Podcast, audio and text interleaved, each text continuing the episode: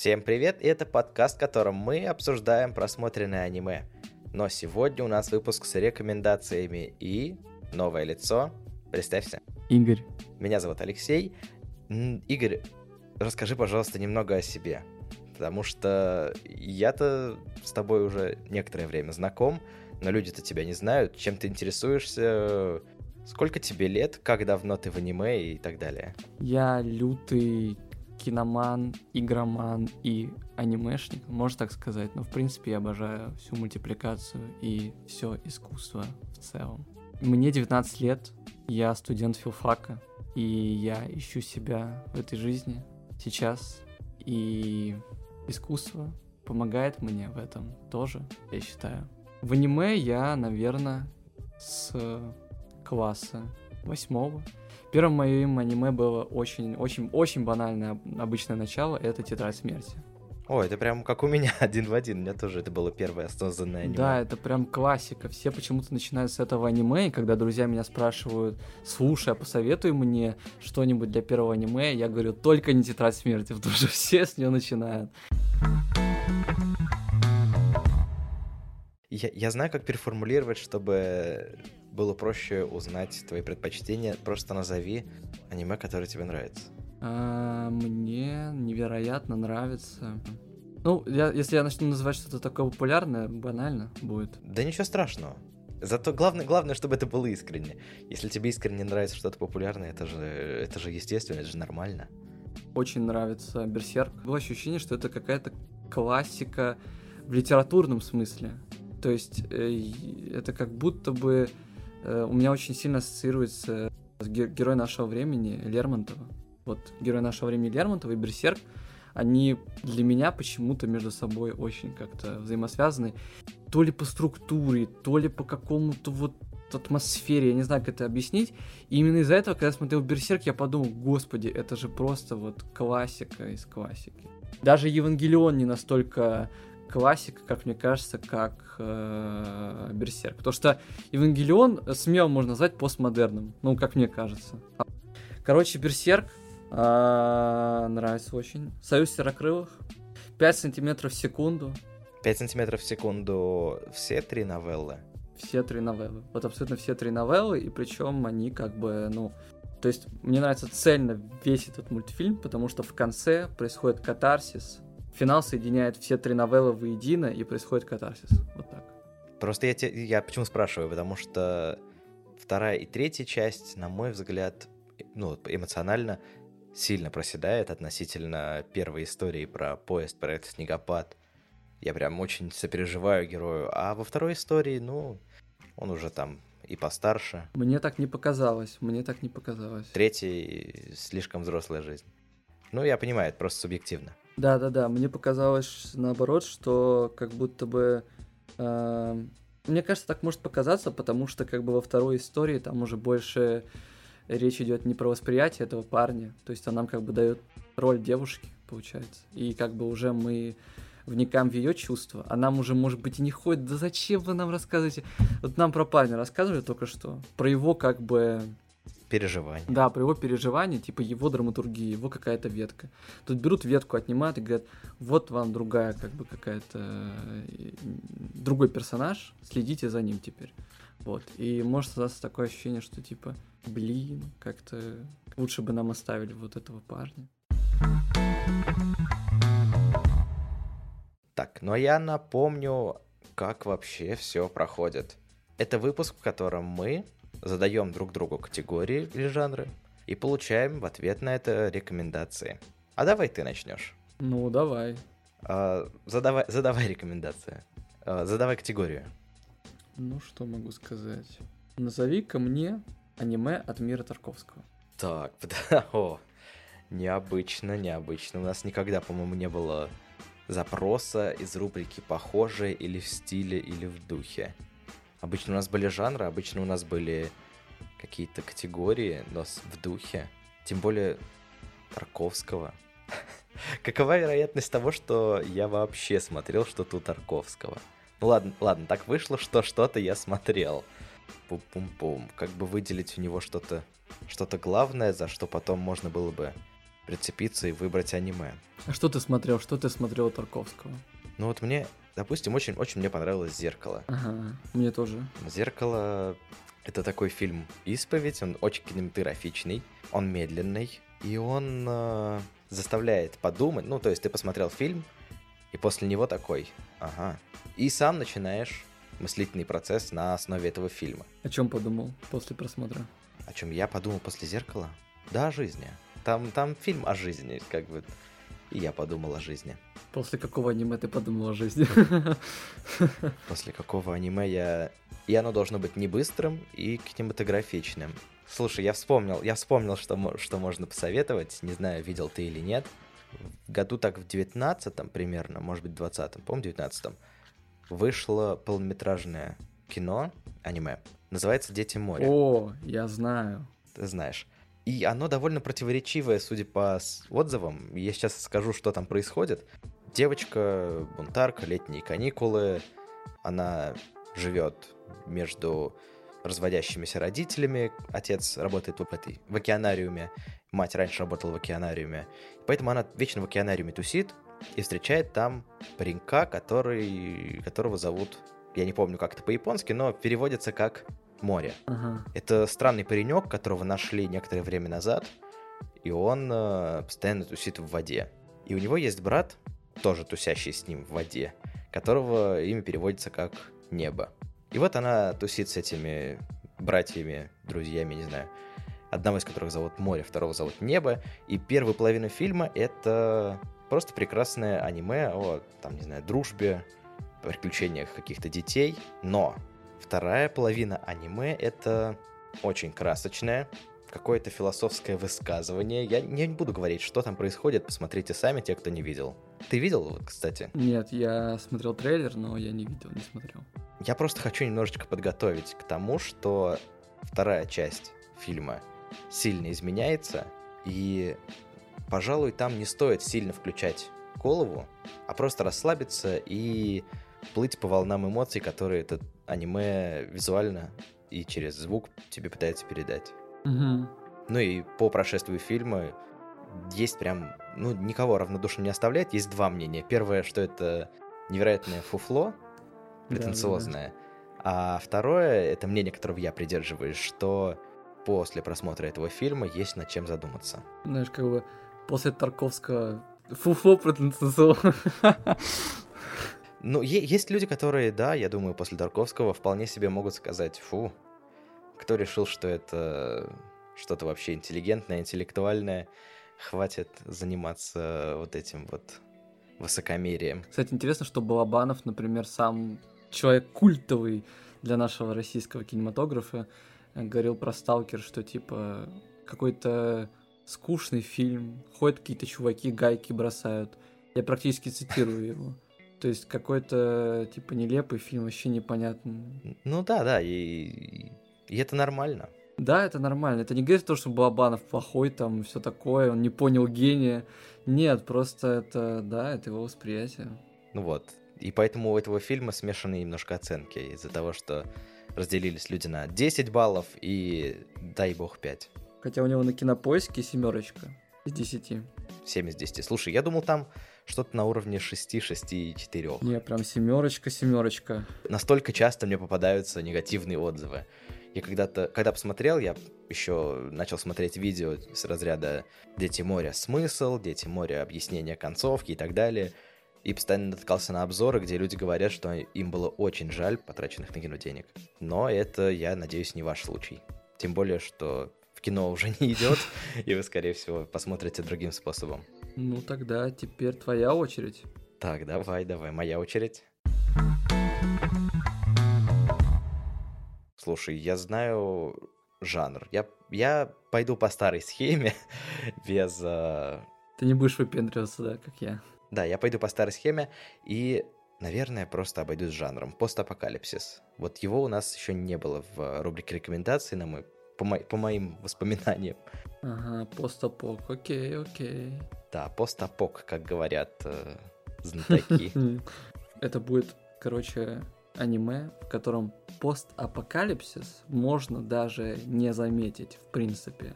Сейчас будет необычный выбор аниме, потому что в этом аниме, Так. с одной стороны, постапокалипсис происходит на протяжении всего как бы сериала.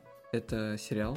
Э, Но с другой же стороны, я, например, когда закончил его смотреть, только потом из каких-то рецензий, еще что-то, мне сказали о том, что а вообще-то это постапокалипсис. Ну так, А ты не знал? я как бы с одной стороны как бы я знал, потому что эта информация есть, ну как бы в самом сериале. Так, так скажи же название. Но при этом я не, не, что ли, не чувствовал вот этого. Ну, для меня просто апокалипсис, это, знаешь, типа Fallout, условно говоря, где такие гули бегают, где все такое, понял? А, и аннигиляторная пушка еще, вот, как бы это прям, это нормальный такой поста- постапок. Вот, а это, короче, по-английски называется Wolf's Rain, у него дичайшая, э, вкусная А, Волчий дождь. да, да, да. У него дичайшая вкусная заставка с потрясающей песней. И вообще э, всем советую найти где-нибудь Ост э, Wolf's Rain, где-нибудь на просторах SoundCloud и послушать. Это очень круто. Что там происходит? Я, я просто помню, что это опенинг написала Юка Кана, потому что когда-то прям очень э, жестко заинтересовался, что же она делала вообще в аниме-индустрии. Чтоб ты понимал, там не только опенинг делала Йоко Кано, там сценарий писала девушка, которая писала чуть ли не половину эпизодов Ковбоя Бибопа. Я не удивлен ни на секунду. Это Там, по-моему, вся команда, знаешь, типа, типа команда, которая делала Волчий дождь, такая, мы будем работать с Шиничиро Ватанабе, поэтому го, короче, Шиничиро Ватанабе такой, го все ко мне.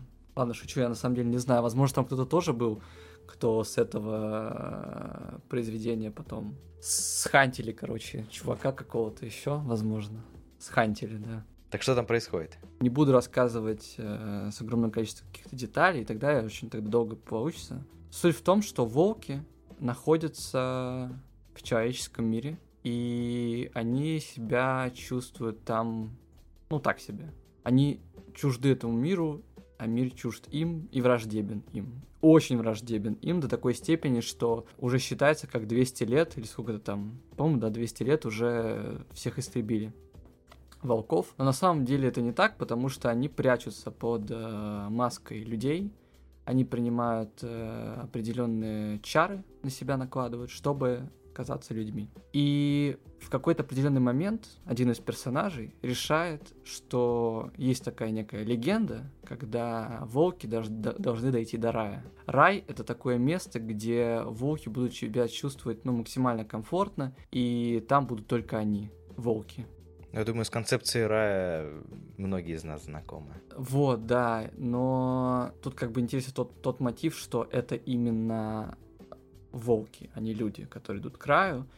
И при этом, насколько я понимаю, это исходит из какой-то японской, то есть тут есть какая-то есть такая типа как мифология, даже не японской или японской, нет, по-моему, по-моему, все-таки японской. В японской мифологии есть э, волки. Да, тут типа такая история, что как бы все люди, то есть все произошли от волков, но есть те, кто забыли это, а есть те, кто помнят. А в чем постапокалипсис? Вот, вот в том-то и прикол, что постапокалипсис в том, что это все происходит уже как бы под конец закат э, цивилизации. Там происходит огромное количество всяких каких-то войн, катаклизмов и прочее, и как бы мир немножко э, сходит с ума. Просто вкратце, это что за жанр? А то вдруг это комедия и там р- р- рофлы-волки. Нет, для меня, для меня вот лично, для меня вот это жанр философская притча.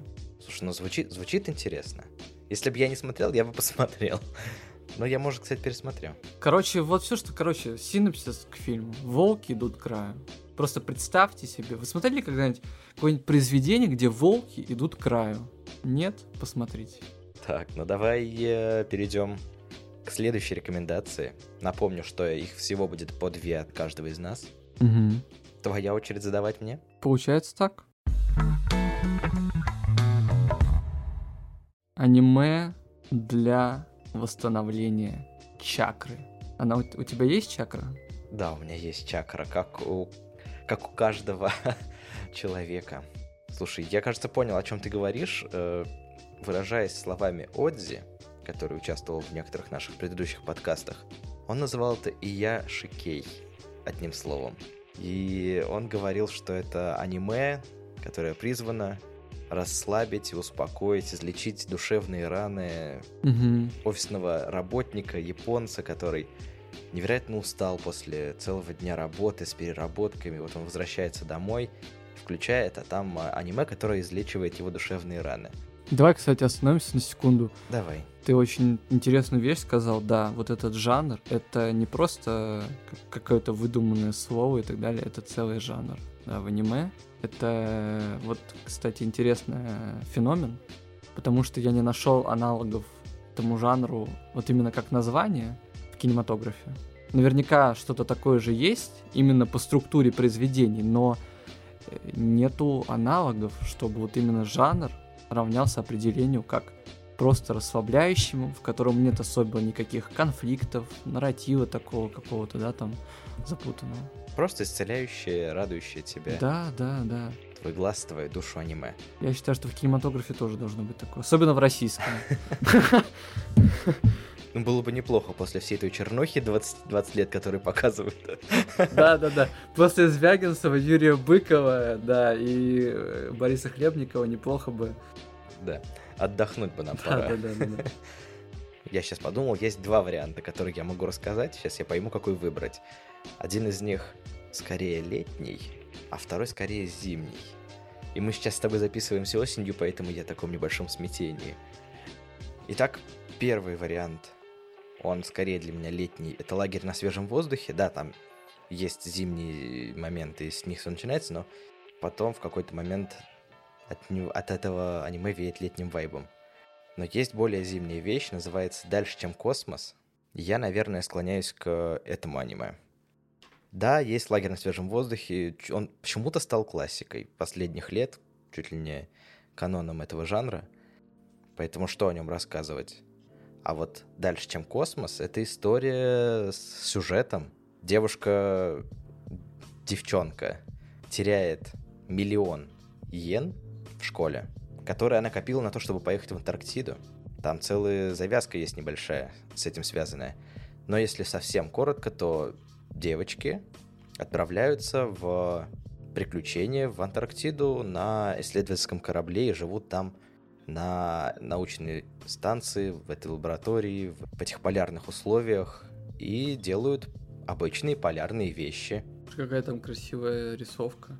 Это ты сейчас решил картинки открыть? Да. Там э, очень красиво все выглядит. Плюс это популяризация путешествий за границы классического понимания путешествий. Это популяризация науки и В каком смысле, подожди? это популяризация, я бы сказал, вернее, это обращение внимания на научные достижения Японии в области полярных исследований. М, Ух ты. Потому что лагерь на свежем воздухе — развитие туризма, по большей части внутреннего. То есть по местам, где останавливались девочки там с палаткой, потом ездили с путешествиями обычные японцы. Тут э, я не уверен, что кто-то прям уж отправился в Антарктиду, но свою долю внимания это подключает.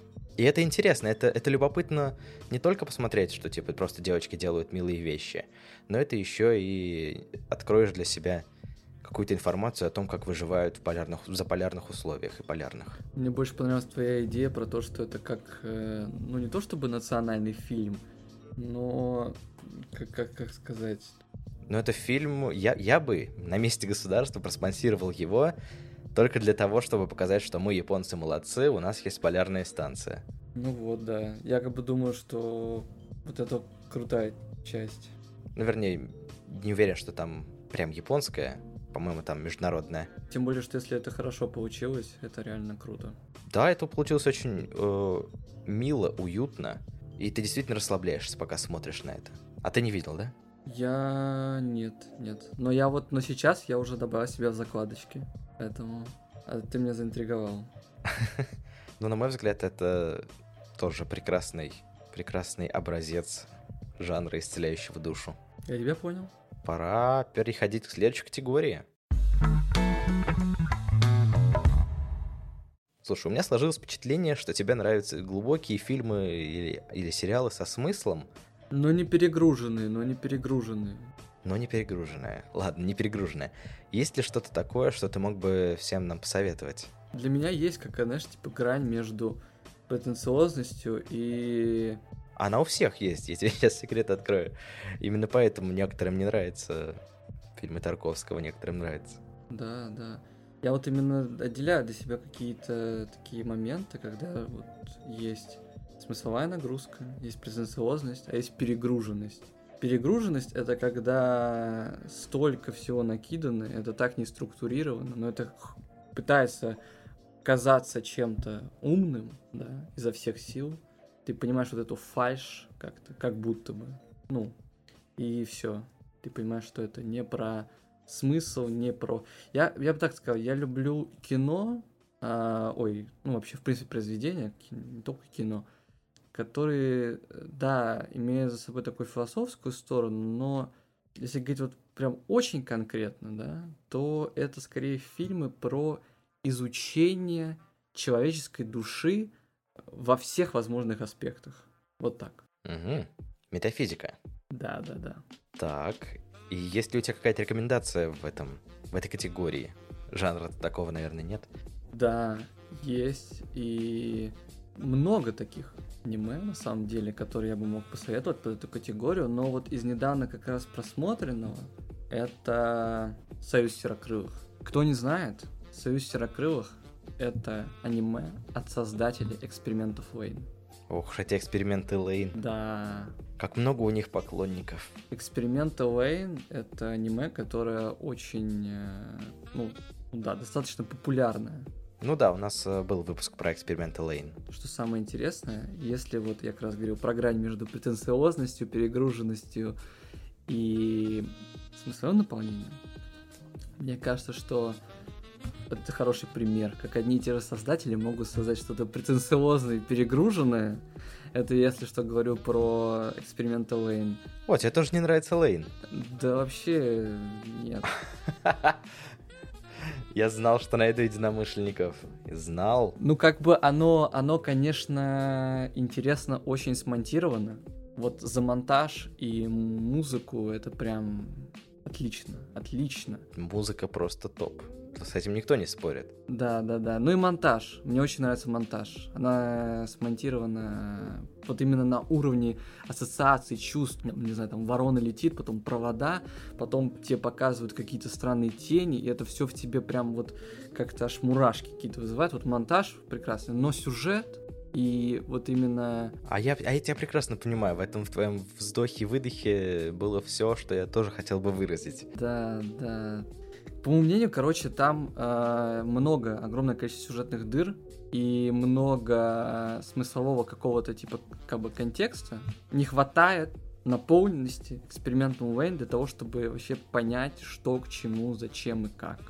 И перегруженность, потому что, как мне кажется, я смотрел его залпом, даже так, а я себе представляю, как тяжело вообще уследить за нитью повествования, когда ты смотришь его еще там как-то, типа, знаешь, там на неделю разбрасываешь его. Вот эксперименты ВН тоже так не стоит смотреть, потому что там даже запом, я говорю, я посмотрел, мало что как бы понятно, что, как, зачем идет, как. Но это его фишка одновременно. Союз серокрылых. Это похоже по стилю рисовки, а, по монтажу, по музыкальным решениям, именно как, где применять музыку, мажор, минор, куда, как тоже вставлять монтажно. Очень, конечно, ну это, понятно, те же создатели, то есть э, очень похоже на эксперименты Вейн. Но смысл, структура, сюжет — это вообще про другое. Там все намного понятнее, все намного прозрачнее. И одновременно не решено рассуждений, смысла, философии. Оно оставляет, короче, после себя много вопросов, но при этом эти вопросы, которые возникают, э, нет такого ощущения, что сценарий плохой. Ну, в смысле, что его как-то не дописали, не доработали и все такое. Скорее ощущение приятной недосказанности. По сюжету происходит то, что девочка летит с неба. Ну, в прямом смысле, она летит, ага. как бы, как будто бы ее сбросили, я не знаю, с самолета или еще откуда-то. И она летит на землю. Пока она летит, она задает вопрос, где я, что со мной происходит. И когда она прилетает, в смысле, пока она летит, ее пытается как-то очень спасти ворона. То есть хватает ее за, платье, в котором она летит. Ну, не за платье, а как это даже называется, не знаю. В общем, пытается ее как-то спасти. Но не получается, ворона улетает, и девочка падает. Она падает в дом, где живут серокрылые. Серокрылые — это в аниме нет определения, кто это. Это такие, грубо говоря, существа, у которых нимб, нимб да, и крылья. Когда девушка попадает, она начинает как будто бы заново рождаться. В каком смысле? Ну, вокруг нее появляется кокон, в котором она находится ценное количество времени, а потом из него вылупляется. Я так и знал, что это фантастика, но не могла девочка упасть и выжить. Ну да, да, конечно, это фантастика. И она вылупляется потом из этого яйца, и она уже не помнит ни про эту ворону, ни про то, что она могла ее спасти. Она все это как бы забывает. И, короче, действие происходит в таком закрытом городе, который окружен стеной по периметру, и из города не выбраться вообще никак. И эти серокрылые, которые там живут, они не понимают, зачем они там находятся, для чего они там находятся, и что они там делают в этом городе. И при этом э, вместе с ним в этом городе живут еще и обычные люди. И вот эта девочка, которая туда попадает, вот этот абсолютно непонятный какой-то мир, где она не понимает, что, для чего, зачем, э, как, она пытается, ну и понять все это, собственно. Можно еще, наверное, сказать о том, что эта девочка, она потом вспоминает про эту ворону, про все это, и это как бы играет э, ключевую роль в сюжете. Ну, пока что звучит как что-то с, э, наполненное символизмом. Да, да, так и есть. И все, и всем вот в том духе. Ассоциации с падающей девочкой я уже придумал 6, наверное. От э, Люцифера до Алисы в стране чудес. И получается, что в этом доме живут множество других серокрылых, они как бы заботятся о ней, они заботятся все друг о друге, и они работают в этом городе. Они, одна работает на часовне, другая работает в пекарне. А, то есть они ведут себя как обычные люди? Да, да, они ходят на работу. А серокрылые они потом, это их фамилия или что? Они, они выглядят, ну, кроме нимба, у них есть какие-то отличия? Нет, серокрылые это, это как раса. Раса. Но при этом нам как бы опять же не говорят, кто это до конца. То есть это святые существа, это не святые существа. Это не совсем как бы понятно из истории. Ну, можно предположить, что они имеют за собой некоторую святость, потому что все-таки крылья, крылья и нимб, да, но тем не менее нам напрямую никто так этого не говорит за сериал. Там потрясающая озвучка от Реанимедии. Ого, даже Реанимедия озвучила, это круто. Да, это такая потрясающая... Это одна из лучших их озвучек, которую я слышал. Я слушал, наверное, где-то 6-7 их озвучек каких-то других аниме. Э, но вот это, это прям их чуть ли не одно из лучших. У них даже есть фильм на канале, э, небольшой, там, 15 минут, посвященный созданию озвучки для этого аниме. Ну, мне нравится озвучка от Реанимедии, я с удовольствием э, смотрю фильмы, которые они озвучили, но Союз Серокрылых как-то прошел мимо меня. Знаешь, я сейчас хочу прочитать, и не, даже не прочитать, а сказать вот так. Аниме, если вкратце о чем это. Давай. Сон о падении с небес. Лопнувший кокон. Таинственный город, где живут серокрылые. Странные крылатые создания с нимбами, забывшие, кто они, но не потерявшие себя. Я это прочитал сейчас с обложки э, одной, которая представляет это аниме. Ну, это прям емкая история. Жанр это фэнтези и артхаус. Артхаус. Прям так написано. Нет, это я сказал. Фэнтези там тоже не написано. Ну, значит, это реальность. Значит, правда, где-то живут серокрылые. Слушай, ну звучит э, интересно. И, может быть, из-за символизма я как раз-таки посмотрел, потому что у меня бывает такое настроение поразгадывать э, символы, понять, что они значат, выстроить какую-то структуру, понять, что хотел донести автор, а потом пойти в интернет и понять, что все было не так, как я себе представлял. Поэтому я думаю, я посмотрю это в э, скором времени. Ну а на этом все. Напоминаю, что услышать нас можно на Apple подкастах, Google подкастах, Яндекс Музыке, ВКонтакте, Spotify, CastBox, SoundStream, Overcast, Podcast Addict, Pocket Cast. Видео и аудио выпуски есть на YouTube. Также подписывайтесь на группу ВКонтакте и напоминаю о существовании секретного чата Telegram. Всем спасибо, смотрите хорошее аниме. Всем пока, до свидания. Ну и в комментариях давайте ваши рекомендации в этих категориях и загадывайте категории на будущие выпуски. Счастливо!